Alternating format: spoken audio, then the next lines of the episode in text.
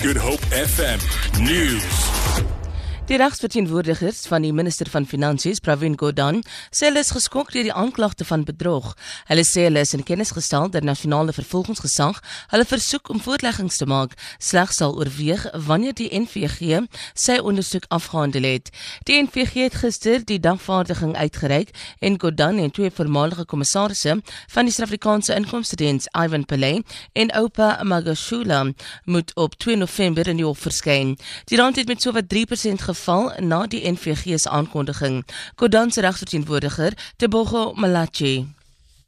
It defies all logic for us on what basis the minister could possibly have been guilty of fraud given the, the facts that are, are in the public domain relating to all the matters that the Hawks would have been investigating.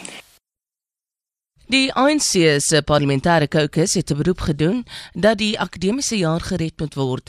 Dit volg na die voortsetting van protesoptrede by verskeie universiteite en die ontwrigting van klasse. Die ANC se hoofstroop Jackson Temple het in 'n nuuskonferensie na die kokes se beraad die afgelope naweek 'n beroep op die portefeulje komitee vir hoër onderwys gedoen om 'n beraad tussen die rolspelers te reël om die krisis te probeer oplos. Hy sê almal moet saamwerk om 'n volhoubare oplossing vir gratis gratis hoër onderwys te vind. Die groot afdaal vir die geskiedkundige poging om die landspoedrekord aanstaande jaar op mee in die Noord-Kaap te verbeter het begin. Die supersoniese motor wat as Bloodhound bekend staan, gaan hooplik in Oktober aanstaande jaar teen 600 km/h jaag. Dit word deur 'n vliegtuig enjin aangedryf.